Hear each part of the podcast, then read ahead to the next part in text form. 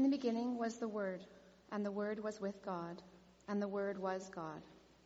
He was in the beginning with God. All things were made through him, and without him was not anything made that was made.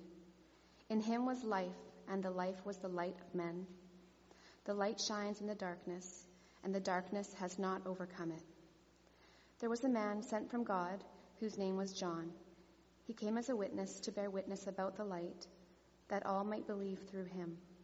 He was not the light, but came to bear witness about the light.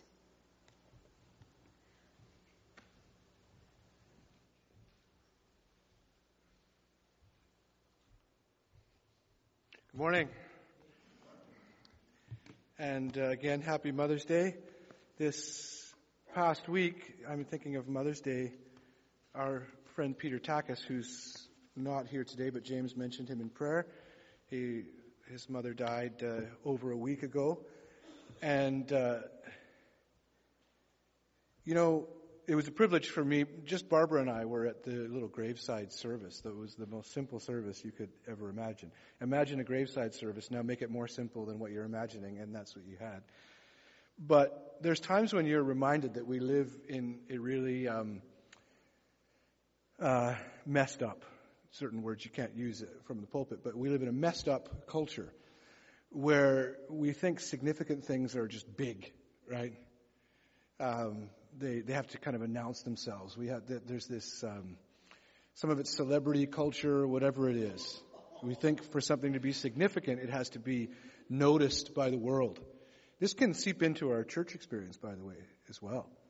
Uh, part of that's because of the consumer culture that we live in.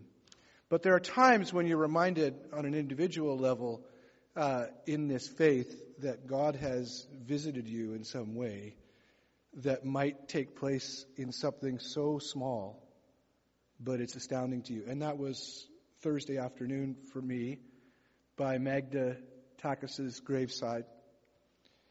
And uh,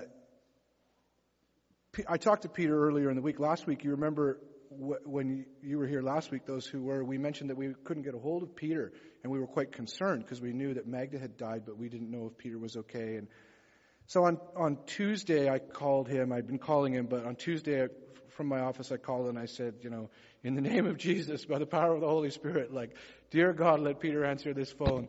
And the next thing I hear, hello, you know, Peter's voice. And I said, oh, Peter. And he just sounded so good right away. I said, are you okay, Peter? We heard what happened. He said, oh, Todd. I'll tell you the fullness of the words sometime because I wrote them down there in my office, but I didn't know I'd be doing this until I got up here. Because they were some of the most beautiful words I'd ever heard somebody say after losing a loved one. You know, you say things like, well, they're in a better place or they're not suffering. those things are true and they're nice and they're. But Peter had a better way to say it. He said, Oh, Todd, she now knows the fullness of the love of Christ. And I'm grateful. So I said, well, what are you doing? Are you doing any service or anything? You guys always want to know if there's a service and you'd show up or you'd, and I kind of knew with this family that like, we're not announcing a service at church. That's not going to happen. Um, and he said, yeah, we're going to do something. When he said we, he meant him. Um, he has a brother Charlie, but Charlie's not that well in terms of his mental health. And, and so with Peter, it was just going to be Peter. And I said, well, Peter, would you mind if I came to that? And he said, oh, that would be nice. And so I found out when it was, but it was nothing scheduled. It was really just, uh, um, I'm going to meet the funeral director at this time, and then we're going to put my mom's casket into the grave. And so we thought it'd be about 12:30 on Thursday. So, and then I asked if Barbara Smith could come as well because she's been very close with the family, including Magda. And he said I would like that. And so Barbara and I got there about 12:30 Thursday. Do you remember? It's hard to remember the days. It was pouring rain Thursday. Like, surprise! Um, but uh, we got there at the cemetery in West Vancouver, near West Van Baptist, and nobody was around. And then we found out that they weren't going to get there till one. And anyway, they show up, and there's a few people from the funeral home and Peter. That's it. And the people from the home are there because somebody needs to be pallbearers to carry this casket to put it over the grave. And so Peter's in the front seat of the of the car with the casket in the back, and he come driving in through this pouring rain, and I look, and there he is, and he's got this big grin on his face, and Canucks hat and jeans, and it's the least formal funeral service ever. And then they proceed to kind of uh, like try to carry this casket out, and, and we offered to help, but they said they were okay, and I put it down. And then the funeral director did what you would do in these kinds of circumstances. He read something he'd pulled out of the file. You know, do not think that I have left to, you know, I will always be with you. And you're like really nice sentimental things that not too much, not anything about Jesus, which I would understand. He doesn't know who, really who he's dealing with probably. And then he said, Peter, do you have anything to say? And I knew Peter wanted to say something. And Peter said, Yeah, I do. He's still smiling. And then he said, looking right at his mom's casket, he said, The Lord giveth and the Lord taketh away. Blessed be the name of the Lord. But he said it with such love. And then we recited the 23rd Psalm together. And then they lowered the casket into the grave, and it was over. And it t- took about as long as I took to describe it right now. And I drove away. And I thought, that was one of the smallest things I've ever been to. But Heavenly Father, you were present. You owe yourself this in this life and world. Because nobody's going to find those places for you. And certainly our consumer culture and even often our church culture is not going to direct you to them. But be alert, be attentive for God's blessing and presence, and be grateful. And it's not just Peter, it's many of you here as well, all of you. But be really grateful that you're in a church where you get to be with somebody like Peter Takis. Because he's a testimony to God's presence. So I have a sermon too. You ready for that? Um, and I won't even tell you all the story about Ross and and being with him and visiting Phoebe Jean in the hospital and waving goodbye to Ross and Carol as they were helping Phoebe Jean and then few hours later getting a text, oh, by the way, Ross has had a stroke, and then needing to keep the news kind of quiet to protect a family member for a while. And so for some of you are like, how come I didn't know? Um, there's little family things that some, some things were scheduled that Ross and Carol didn't want kids to, to uh, cancel out of concern, but everything is okay and going to be okay. Well, we turn to one of the most important passages of Scripture. Did I forget my little clicker? Oh, it's right there. What do you want to do? Watch this.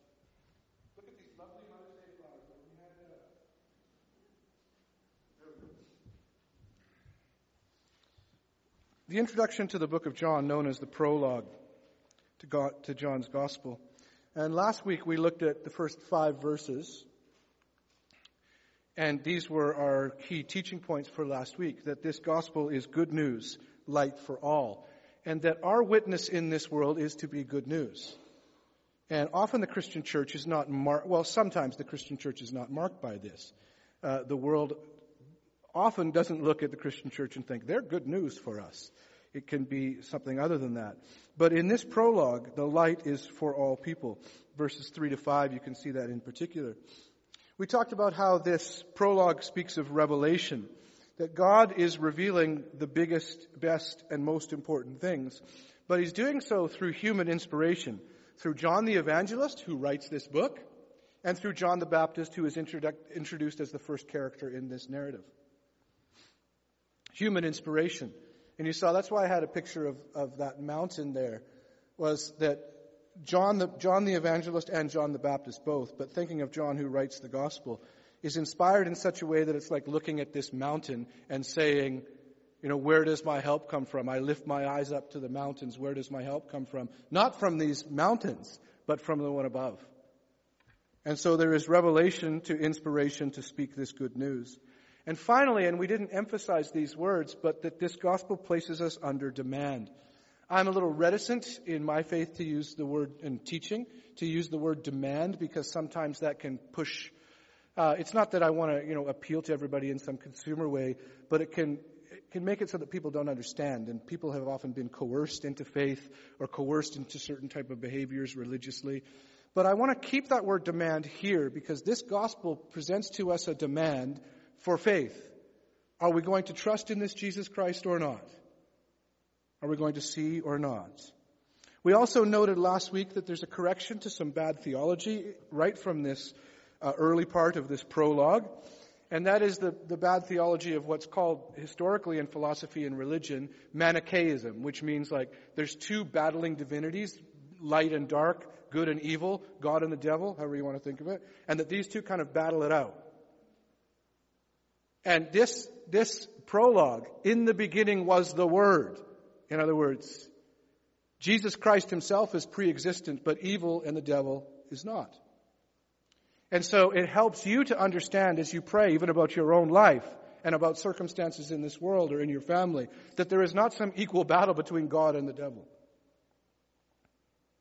So this prologue does a lot of things, and we looked at the first five verses. Today we add only verses six, seven, and eight, and one key word, we add the word witness. This is for you the most important word for today in some ways, it's, well, in many ways, it's the most important word in your faith as you live out your faith in this world. You should be reminded, and I hope you are this morning, and as you leave from this place, reminded who you are in Jesus Christ to live your life as a witness in this world. Again, going right back to my little Peter Takis story and consumer culture and all the rest, you often come to church James and I were at a conference yesterday where they were talking about this. Often in church, church suffers from the same thing that much of culture does, where you look at, can I find a church that meets my needs? Right? You can even think about the spiritual benefits. This church helps me to grow, or something like that. But it should never be the first question in your involvement in a church or in your individual faith. The first question is, does this place remind me of who I am so that I'm living out my faithful witness in this world, my witness to Jesus Christ? The benefits are secondary. They're present, but they're secondary. But it's not usually the way we think. Verse 6 goes from this cosmic, big picture. In the beginning was the Word, which is what the Bible is going to tell you about the origins of the universe. And those who want to map it out one day, two day, these many years, this many things, that's a nice exercise. The Bible doesn't engage in it. Sorry. The Bible issues this statement above all, even greater than the Genesis text. The Bible says, John, the inspired writer of this gospel, John the evangelist says, in the beginning was the Word. Before all things. Science asks, how can something come from nothing? The Bible isn't going to address directly this question, but the Bible is going to assert in the beginning was the Word. Now that's a faith statement. You can't argue that with somebody, can you? But I'll put before you right now in the Holy Spirit, do you believe that? Oh, I believe that. I would say this, I know that. And somebody would say, well, prove it to me. And I would say, well, we're having a different conversation. In the beginning was the Word. So we're up cosmically, you know, before time, above time, before all creation and all history. And then verse 6 plunges us down into history. One of the benefits of the time we live in, and this is, you know, like most things, it's a blessing and a curse, but it's certainly a blessing in some ways that we know how to watch and listen to stories, even visually, narratively.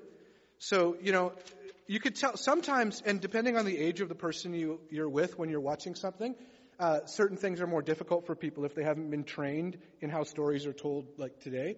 So one of the ways you'll pick this up in your families is if you're watching with somebody who's older in your family and you're watching a show where the timeline is all messed up. I mean, it's hard enough for some people to get that who are younger, but you'll see so often people who are older struggle with that even more. So one scene is taking place in the present, but the next scene is like 30 years before. And the next scene might be an imagination of the future. Right? You learn these skills as you're watching things. And one of the skills that we have is this shift from the cosmic to the earthly. So let me give you a nice friendly example of what that looks like with low tech, although at the time it was incredibly high tech. It's a wonderful life. Right? Those of you who know and like that movie, remember the kind of pulsating stars at the beginning? And I think they show up a few times. It's God talking to the angel, I suppose, to Clarence. Is that his name? Clarence? And what's happening? See, what are they trying to convey there? Something is going on universally, way above anything you could ever imagine, and this poor George Bailey has no clue about any of it. So you're up here cosmically, and then the story starts down, and you get this wonderful, you want me to lasso the moon for you, Mary? Like that kind of thing. But really, what's happening is something much, much bigger. John uses this same narrative technique years before any of this tech. Listen, in him was life, this word. And life was the light, that life was the light of men, humanity. The light shines in the darkness, and the darkness has not overcome it. That's verse 5. That's these cosmic words. Verse 6. There was a man sent from God. See that shift? We go from way above time, above all history, to this little ordinary man that we're going to call John the Baptist. We're plunged into history with, to meet this particular person in this particular time. This man who, and please hear these words, this man who is illumined from the outside. Now, because we're self-centered, it's not always a good thing that we can do this. Being self-centered is not good. But one of the things that can help in our understanding of faith is that we substitute ourselves in for John. We ask before God, the Father of all creation, before Jesus Christ who is before all time, would you make that shift for me? Do I matter? There was a woman, and then your name. There was a man, and then your name. Somehow in faith, we all believe this. John is sent, John the Baptist is sent to be a witness and to point to Jesus Christ. And the key words here, there was a man, that's the shift to the earthly, but what comes next, sent by God. But he's just a man, and you're just a person. But John is going to point to Jesus Christ. It's the greatest task of his life, and it's the greatest task of yours. But he didn't see what was happening in the cosmos. He just lived his life like you do. Well, not that much like you do. He was a bit strange. Even more strange, I suppose, than you are. It's something that I want you to know, though, that as he was sent, so are you. This structure of verses 1 to 5 being this cosmic introduction, and then verses 6, 7, and 8 touching down on the earth momentarily, and then verses 9 to 17 bring us back up to the cosmos again. And then actually, the Gospel of John really starts, the narrative structure of it, the story, starts in verse 18. So the prologue is verses 1 through 17. Verse 7 He came as a witness to bear witness about the light, that all might believe through him. And again, we would pray this for our lives.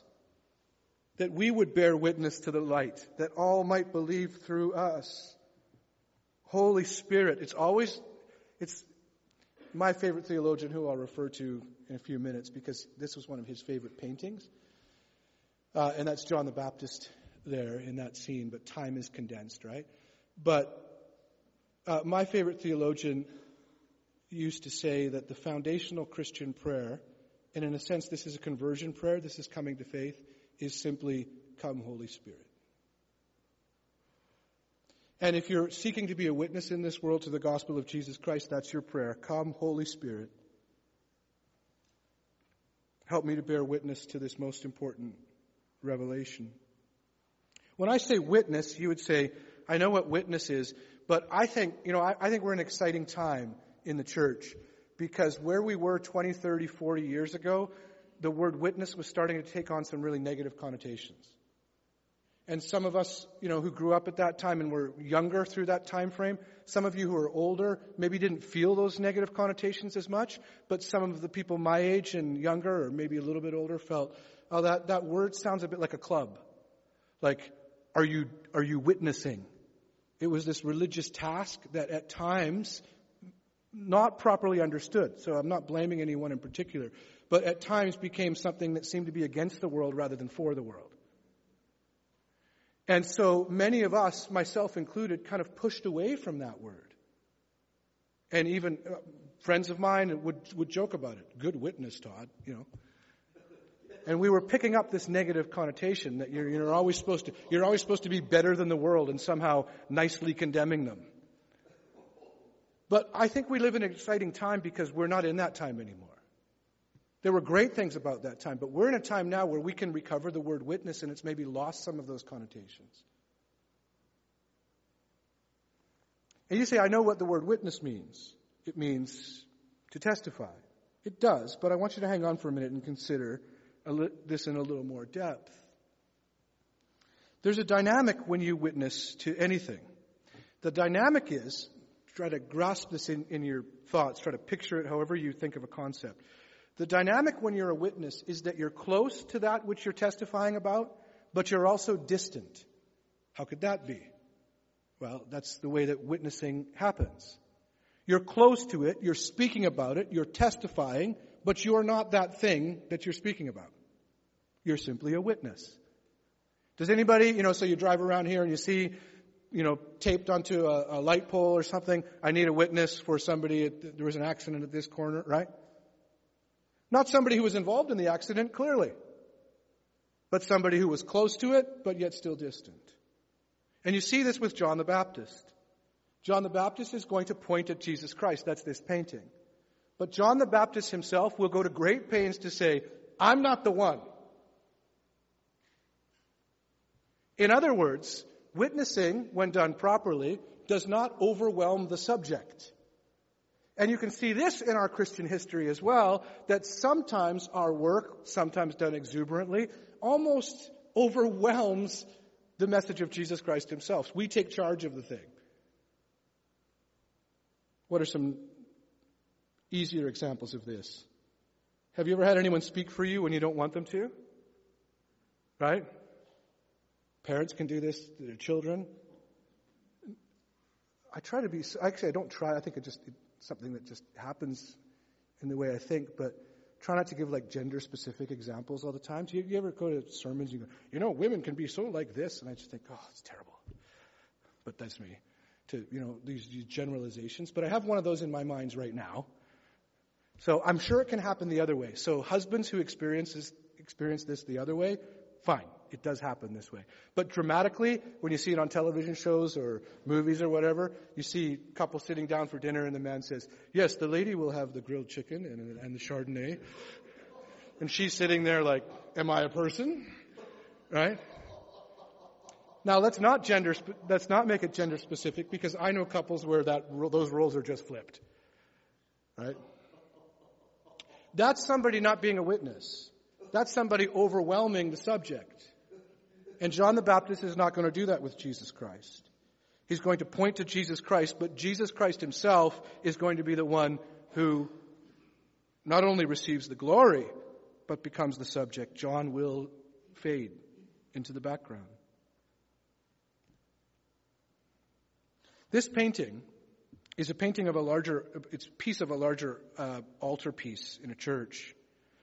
And my theological inspiration over the last number of years, Karl Barth, loved this painting. He had this in his office.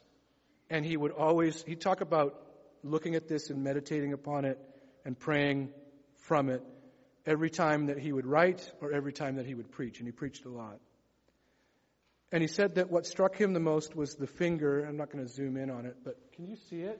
Kind of. There's like a bony little finger of John the Baptist pointing to Jesus on the cross. Time is condensed, you see. You get the early part of John and the later part of John all together. But John is simply pointing to Jesus Christ, and Barth would say, that which gives me energy is that finger, pointing to my Lord and Savior. And I ask that I would remember that that's my job. So my question to you today is simply, would you do this? Do you know who you are? Firstly, would you allow yourself to see? Would you say this as a prayer? You can take this up right now, a little spiritual practice right in the middle of a sermon. Would you pray, Lord Jesus Christ, by the power of the Holy Spirit, come, Holy Spirit, would you, through John the evangelist, John the Baptist, and whatever means you choose, would you allow me to see your glory? Through these witnesses. And I'll say this, I'm going to add to your prayer. Dear Heavenly Father, dear Lord Jesus, Holy Spirit, thank you for letting me see the reality of my Lord Jesus Christ through the witness of my friend Peter this week. So the first is that you would see. The second is a prayer that you would remember who you are, that you are witness yourself. You want to think of the benefits of faith. And we have socialized you in the last 20, 30 years in churches to think of the benefits of faith. What kind of Christian community can I be a part of that seems to really speak to me and address me and get right? It's, it's underneath of so many things makes me feel the best. I, I understand wanting to think about the benefits. I can do the same thing. But they're always secondary. Here's the blessing. Today, today from this place, if you could realize, if you could remember that each time you leave this place, it's why we gather. It's the main reason we gather, to be reminded of who we are, to witness to the gospel of Jesus Christ in this world. So that today when you leave this place, you can do this in this place as well. That you realize that that is your call as well to be a witness to the love of Jesus Christ and his salvation in this world. That you, like John, point towards Jesus. And here's the great thing about that.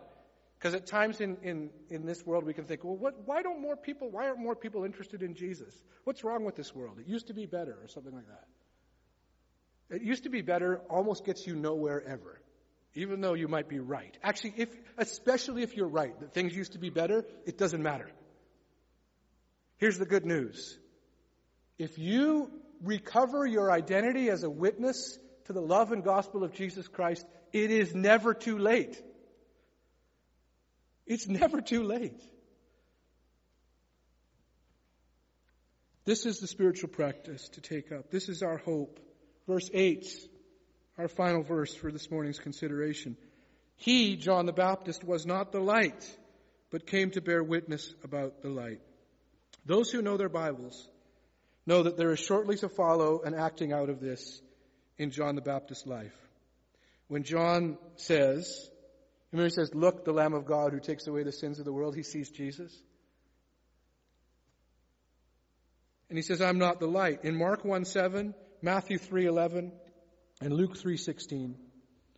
There are forms of this saying when John says, and because the Bible is an oral thing, not, not a written thing, it's written for us now, but there's all these little differences, right, in the tellings. So that gospel writers will tell it differently. John says slightly different words, but they're all the same point and energy. He says, There's one coming after me, and I'm not worthy. To what? To tie up his sandals or to untie his sandals. One gospel says to carry his sandals. Right? You see the distinction that John is making? He was not the light. He came to bear witness about the light. And he'll say, I baptize you with water, but he's going to baptize you with the Holy Spirit and with fire. Isn't that beautiful? By the way, I'll throw in my little, uh, little side notes on here. You want to know the evidence of being filled with the Holy Spirit? I can tell you. It's love. Anything else might be good and present, and God might bless you with certain supernatural things or whatever, but those are not primarily the evidence of the filling of the Holy Spirit. It is always love.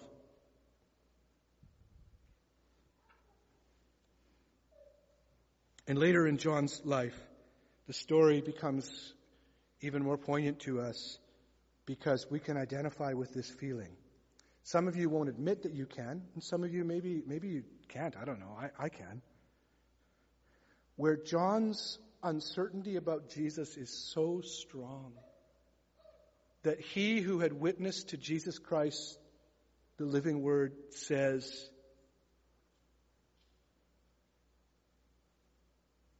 Are we sure that this is the one? Isn't that touching? John's experienced some terrible difficulty in his life by this point, even imprisonment. And he says about Jesus Christ, Are you the one that we were waiting for? John the Baptist is a mountain peak who draws our attention like the Himalayas, Himalayas did for us in Nepal. Augustine says John the Baptist came into a time of people with weak spirits, sick hearts, and enfeebled eyes. I don't know how you'd want to characterize our culture today, but you could draw some parallels. And he came in and he was lit up like a mountain. And some people saw. But he was just a mountain, just a lit up mountain, because the revelation was Jesus Christ himself. John is lit up to point to the one true light and my longing for each of you. And when I make that cosmic shift, this was this is the pastoral part of, of my mind and heart, I suppose. When I was working on this this week and made that shift from the cosmic to the earthly, I thought of each of you. I asked my God to remind me to put your names there. Didn't wasn't like this exercise I did, it just happened in prayer. Would and now I mean I can't say your names right, but would this person would they know that they are sent by God to witness to the light? I don't know what else you want to do in the world. You can tell me your great plans and successes and failures, and I'll be with you because I love you. And but if you want to do this, oh, then we're on to something. And I'm telling you, you don't need anything else than what you have right now to do this. You're no weirder than John the Baptist was. Lit up. You lit up to point to the one true light there's no reason for despair in this world, in these things. God has not turned his back on this world in Jesus Christ. You don't have to walk around thinking of the terrible state of the world because that's not where you get your life and energy from. You get it from the gospel of Jesus Christ our Lord. So I started with a really holy and spiritual person, excuse me, in Peter Takis. I'll end with another who's much more famous than Peter, but uh, he's chosen a small way as well. This is Jean Vanier. Many of you know who Jean Vanier is. He's won a number of humanitarian awards over the years. He's a writer and speaker, and but really what he's done is commit his life to living with disabled adults. His his father was Governor General of Canada years ago. And Jean Vanier now, I guess he's in his 80s, lives in France and runs communities for disabled people and just lives with them. He was inspired to do this years ago in France when he visited um, like a care center for those with special needs. They would have used words, I guess, like handicap or something back then. And he, he, his heart broke at the conditions. And then he met two people and he decided to open a home and live with these two people. It's now become what's known as L'Arche, and it's all over the world. There's L'Arche communities here in Vancouver. Jean Vanier was one of the speakers at this conference that I was at recently, and I'm still in awe of some of the things that he said. Uh, one of the things that he said is, he said, to eat with people is to become a friend. He talks about how these, these disabled people, they're not impressed by power and status. They don't care. And so he said, I, I think there's something of Jesus Christ in that. Like, none of these people care about power and status. And so those who do care about power and status tend not to be drawn into these places because nobody's impressed by them unless they're able to do one thing love. Be present. To eat with people, so he says it in that light, is to become a friend. And then he quoted Aristotle. See, this is a good thing for you to take with you. To become a friend, you must eat a bag of salt together. To become friends, you must eat a bag of salt together. You know what that means? How long does it take to eat a bag of salt? A whole bunch of meals. So Vanier said, I, I find Jesus Christ particularly with the powerless and the disabled who don't want power and status themselves and are not impressed by power and status. He says, I see Jesus Christ in the kingdom of God revealed in these people, and that's why I want to serve them. And more than serving them like from above, I just want to live with them, share my life with them. And he was asked, well, he, he talked about being asked, he may have been quoting somebody else, but Vanier was asked, what is it that signifies the maturity of a human being? I don't have the answer on the screen, do I? No, I don't. What is it that signifies the maturity of a human being? And Vanier answered, and it was so beautiful tenderness.